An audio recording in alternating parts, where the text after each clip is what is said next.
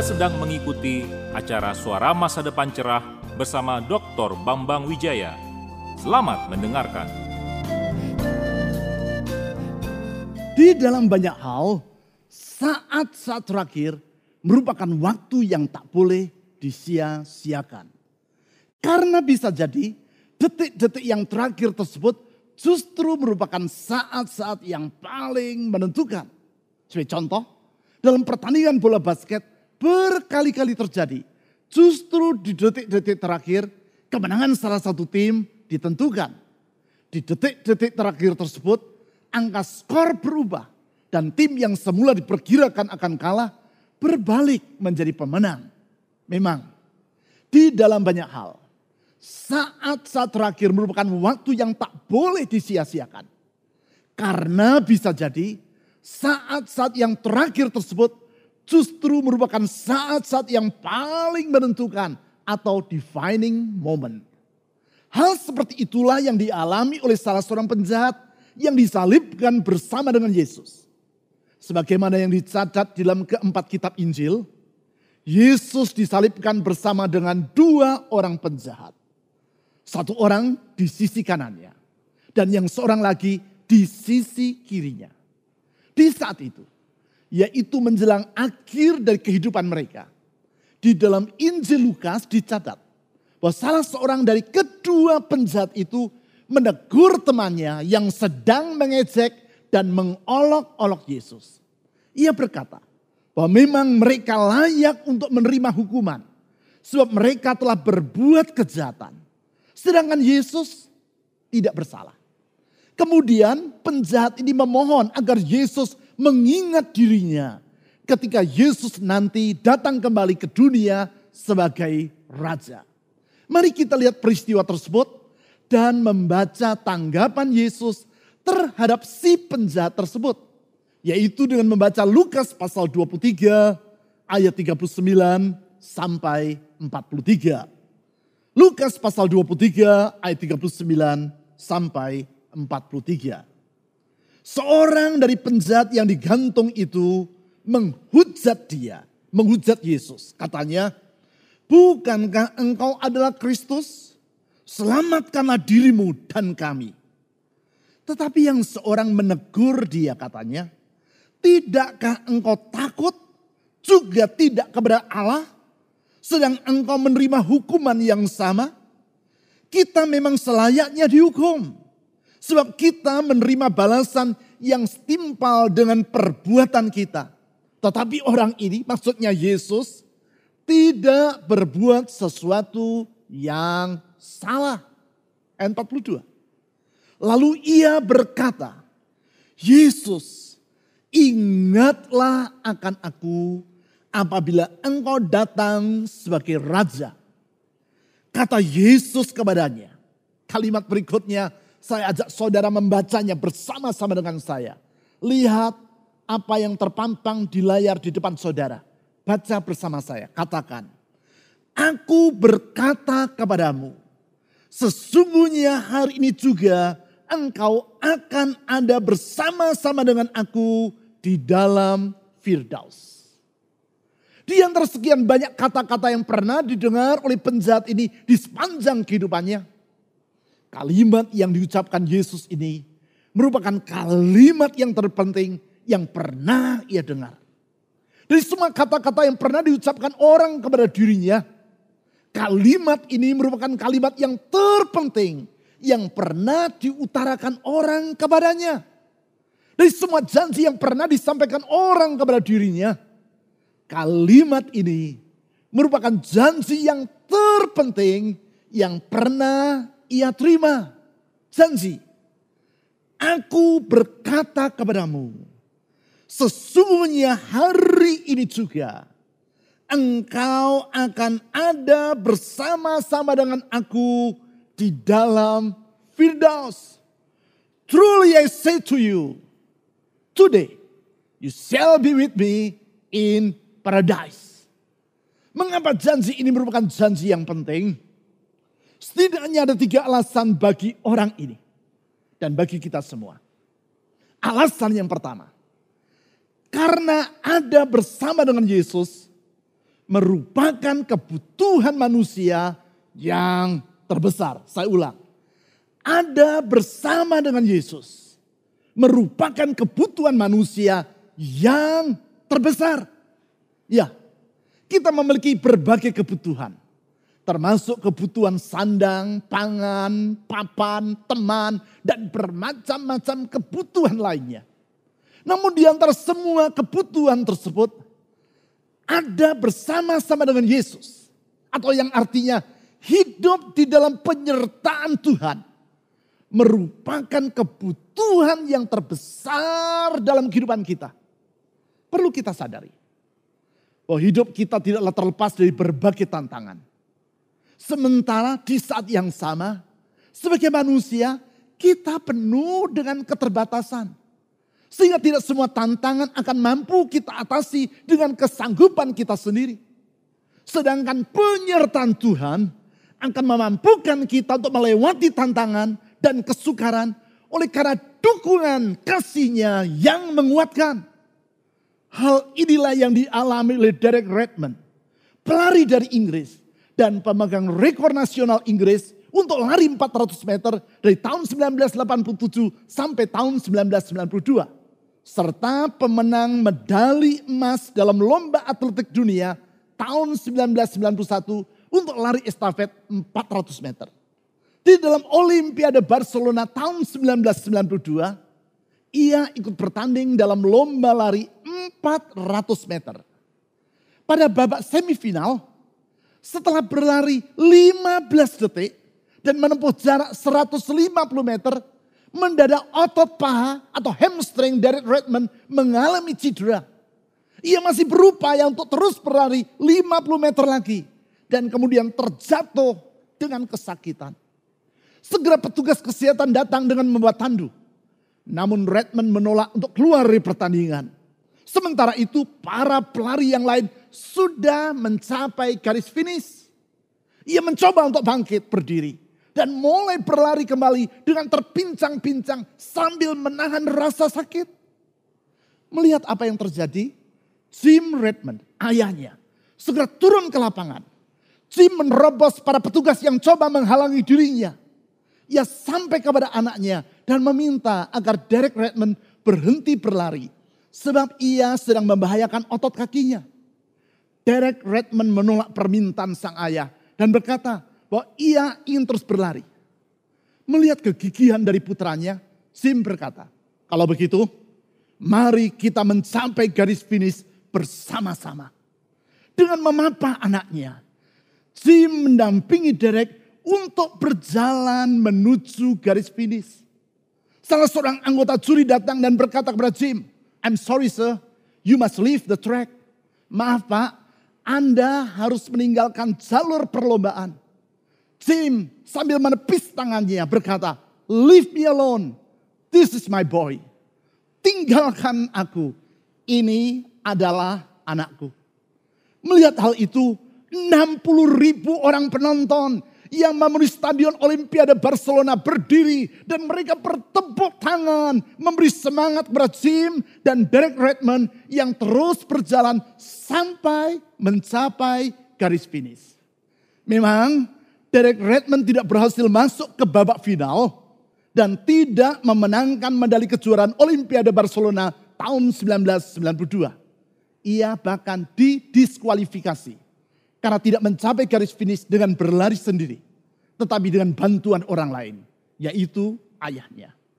Namun peristiwa pada hari itu telah menjadi buah bibir orang sampai hari ini dan dipandang sebagai salah satu peristiwa yang monumental dalam sejarah Olimpiade. Orang bukan hanya membicarakan tentang kegigihan dan semangat juang dari Derek Redmond yang pantang menyerah walaupun ototnya mengalami cedera. Orang juga berbicara tentang kasih dan dukungan seorang ayah kepada putranya. Kasih dan dukungan dari Jim kepada putranya. Sehingga Derek Redmond dapat mencapai garis finish seperti yang menjadi tujuan dari dirinya dalam mengikuti pertandingan olimpiade. Leave me alone. This is my boy. Tinggalkan aku. Ini adalah anakku. Kata-kata Jim Redmond yang menunjukkan bahwa di segala keadaan ia akan tetap mendampingi putranya. Kata-kata yang mengungkapkan kasih, penerimaan dan komitmen dari seorang ayah kepada anaknya yang sedang berjuang. Kata-kata yang memberi semangat bagi putranya untuk terus berjuang sampai akhir. Kalimat yang bernada seperti itulah yang diutarakan Yesus kepada salah seorang penjahat yang disalibkan bersama dengan dirinya. You shall be with me. Engkau akan ada bersama-sama dengan aku. Janji yang sangat indah dan yang penuh makna bagi penjahat yang sedang menghadapi ajal tersebut. Janji yang membangkitkan pengharapan bagi dirinya. Yaitu bahwa ia memiliki masa depan yang baru. Yaitu ada bersama dengan Yesus di Firdaus. Pertanyaan saya, apakah saat ini saudara sedang terjatuh dan dalam keadaan tidak berdaya? Ingat kata-kata yang Yesus ucapkan tadi. You shall be with me. Engkau akan ada bersama-sama dengan aku. Artinya, tak usah Anda menyerah. Artinya, jangan Anda berputus asa. Artinya, kehidupanmu belum selesai. Artinya masa depanmu belum berakhir. Tuhan Yesus menjanjikan hari esok bagi dirimu. Hari esok yang dapat engkau harapkan. Hari esok yang indah dan yang ia jamin dengan kasihnya. Hari esok yang pasti karena ia menjaminnya dengan kesetiaannya. Kasih dan kesetiaan yang telah ia buktikan dengan rela berkorban sampai mati di kayu salib. Sehingga kalau ia berkata, You shall be with me. Engkau akan ada bersama-sama dengan aku. Janjinya ini sungguh-sungguh dapat kita andalkan.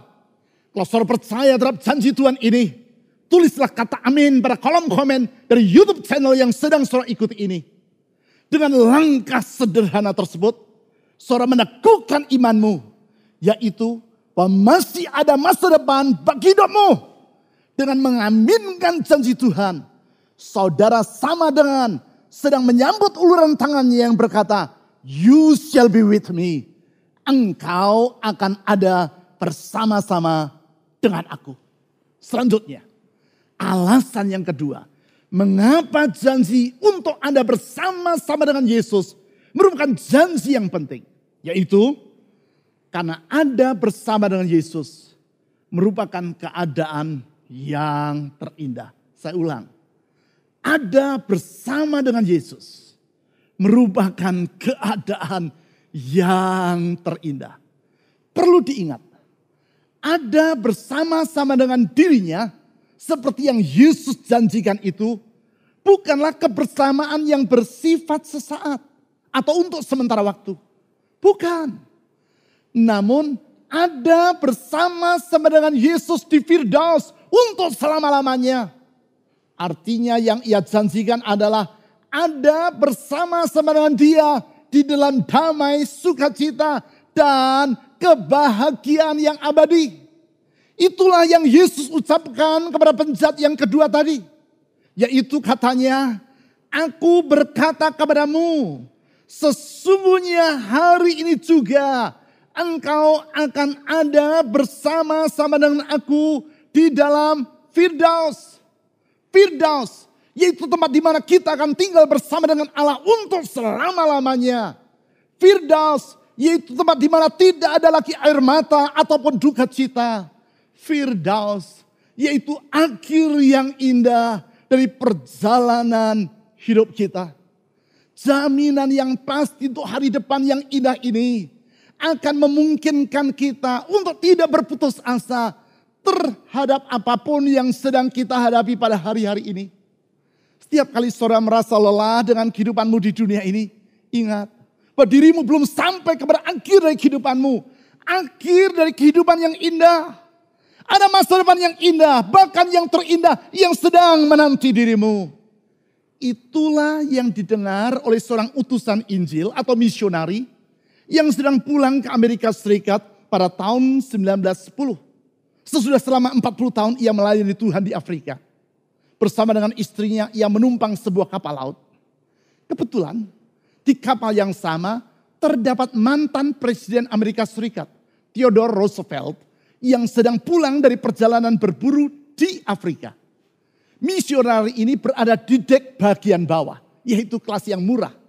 Sedangkan Presiden Roosevelt di dak atas, yaitu kelas utama dari kapal yang mereka tumpangi. Kapal yang mereka tumpangi tiba di pelabuhan New York. Sang misionari melihat di dermaga sebuah band musik menyanyikan lagu-lagu ceria untuk memeriahkan suasana. Ratusan orang bersorak-sorai menyambut kepulangan Roosevelt dan mengeluh-elukan keberhasilan yang bersangkutan dalam membunuh ratusan ekor hewan di Afrika. Melihat sambutan gegap gempita yang diberikan kepada Presiden Roosevelt, hati misionari ini merasa sangat pedih. Di dalam hati ia berkata, Tuhan, Selama bertahun-tahun aku mengabdikan hidupku bagi pekerjaanmu di benua yang jauh. Sekarang aku pulang ke negeri asalku.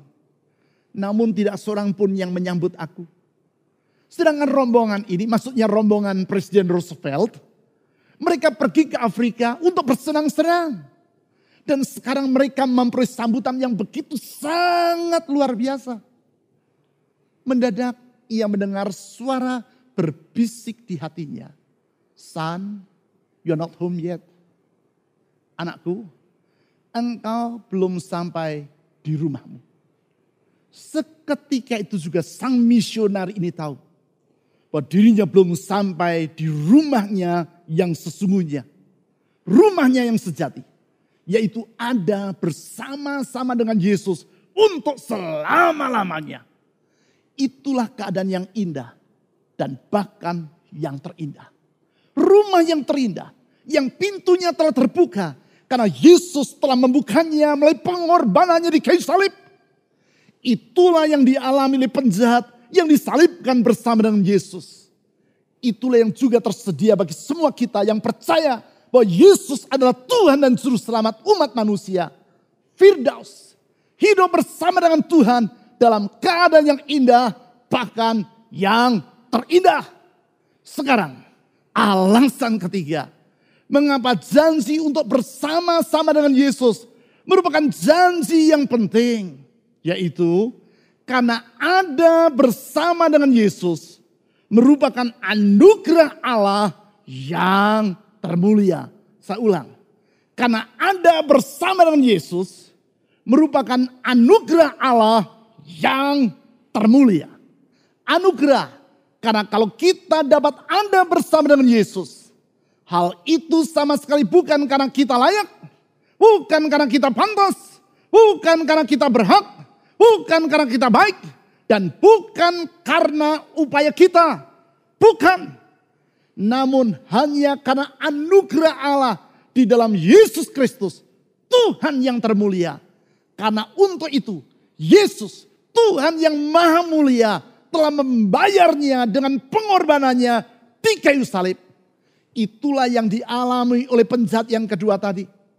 Kalau kepadanya Yesus berkata, Aku berkata kepadamu, sesungguhnya hari ini juga engkau akan ada bersama-sama dengan aku di dalam Firdaus.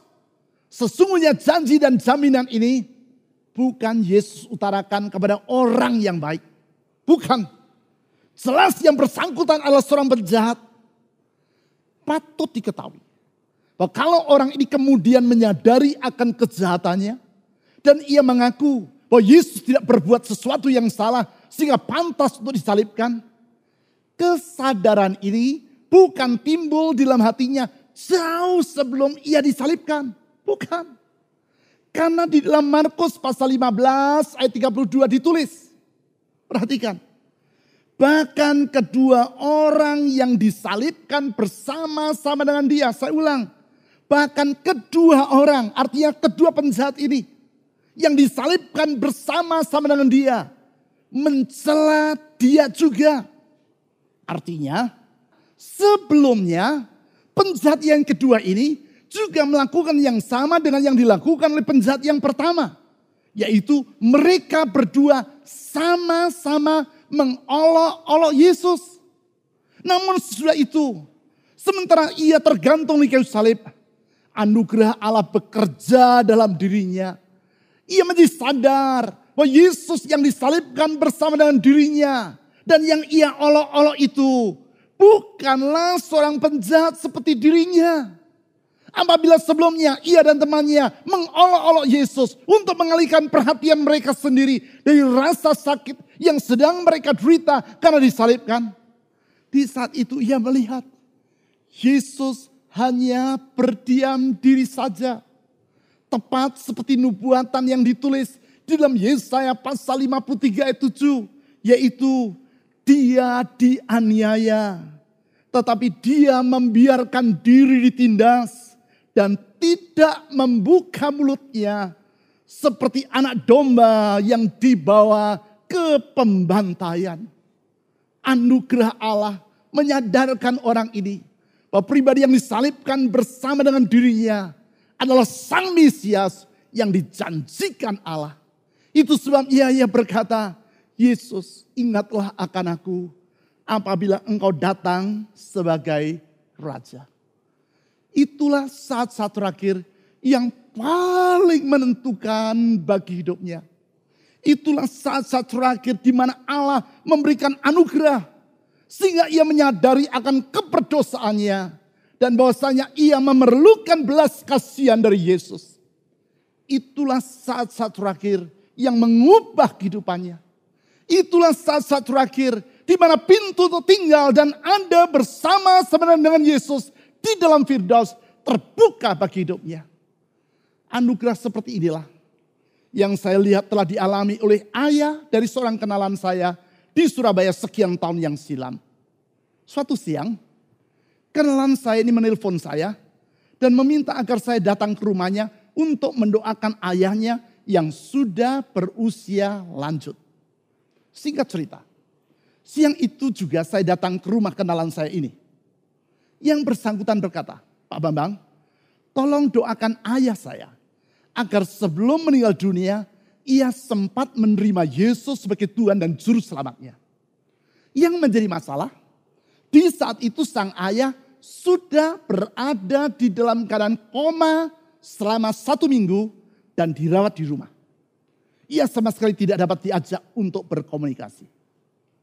Kenalan saya ini bercerita bahwa semasa hidupnya ayahnya selalu menolak untuk mempercayai Yesus sebagai Tuhan. Bahkan ia merasa tidak senang hati ketika anaknya, yaitu kenalan saya tadi, menjadi seorang pengikut Kristus. Mengajak seseorang yang selama ini selalu menolak untuk mempercayai Yesus, agar yang bersangkutan bersedia menjadi seorang pengikut Kristus, jelas merupakan suatu tantangan tersendiri.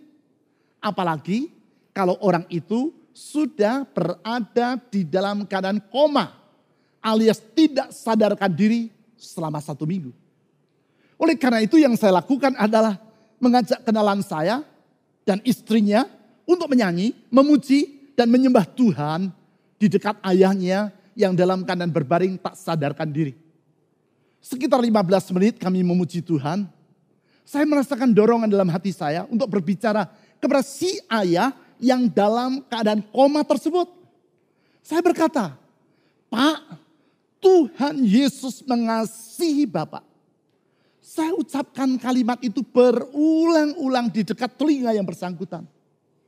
Sementara itu dalam hati saya berdoa, memohon anugerah Allah bagi Bapak ini. Kemudian saya berkata lagi, kalau Bapak percaya kepada Yesus, Bapak akan menerima hidup yang kekal. Mendadak. Di luar yang saya sangkakan. Dan seperti yang belum pernah saya alami sebelumnya. Bapak ini membuka mata. Ia tersadar. Dari sorot matanya saya dapat menduga bahwa yang bersangkutan menyadari akan keadaan sekitarnya. Saya tidak membuang kesempatan yang sangat berharga tersebut. Saya langsung kembali berkata, Pak, Tuhan Yesus mengasihi Bapak. Kalau Bapak percaya kepada Yesus dan menerima dia sebagai Tuhan, maka dosa-dosa Bapak akan diampuni dan Bapak akan menerima kehidupan yang kekal. Kalau Bapak percaya dan bersedia menerima Yesus, anggukkanlah kepala Bapak. Saya kenalan saya dan istrinya melihat bapak ini dengan lemah menganggukkan kepalanya beberapa kali. Ia tidak mampu berbicara. Namun masih dapat menanggapi kata-kata yang saya ucapkan. Untuk memastikan tanggapannya tersebut, sekali lagi saya berkata, kalau Bapak percaya dan bersedia menerima Yesus sebagai Tuhan, anggukkanlah kepala Bapak. Kembali, Bapak itu menganggukkan kepalanya. Saya bertanya lagi, apakah Bapak bersedia untuk didoakan? Bapak itu untuk yang ketiga kalinya mengangguk-anggukkan kepalanya. Sambil memegang tangannya, saya mengajak Bapak itu untuk berdoa menerima Yesus sebagai Tuhan dan Juru Selamatnya. Saat itu, saya merasa tangannya menggenggam tangan saya dengan agak cukup kuat. Menandakan bahwa ia mengaminkan doa yang saya panjatkan. Sesudah itu, saya menyerahkan kehidupan Bapak ini ke dalam tangan Tuhan. Sambil bersyukur untuk anugerahnya bagi yang bersangkutan. Di saat saya menutup doa dengan berkata amin, kami melihat saya, kenalan saya dan istrinya. Bibir dari Bapak ini bergerak dan mengucapkan kata amin tanpa bersuara. Segera sesudah itu ia memejamkan matanya dan kembali kehilangan kesadarannya. Demikian terus sampai tiga hari kemudian ia meninggal dunia. Itulah anugerah Allah.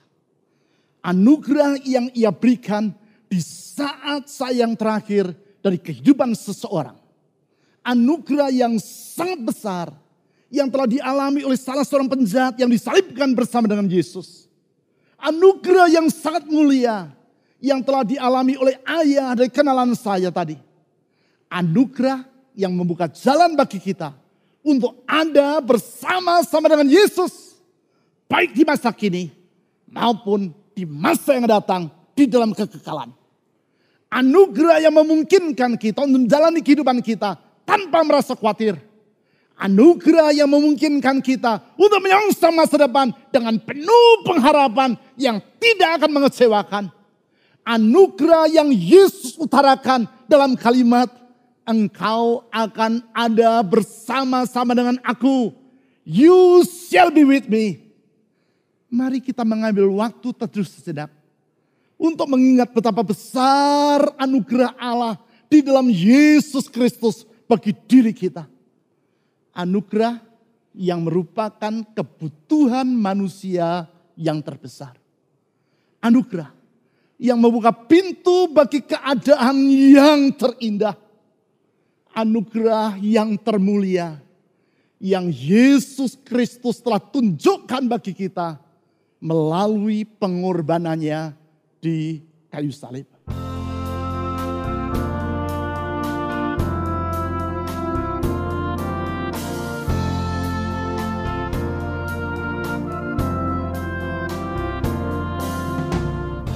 Anda telah mendengarkan acara Suara Masa Depan Cerah bersama Dr. Bambang Wijaya. Sampai jumpa pada pekan yang akan datang. Tuhan memberkati.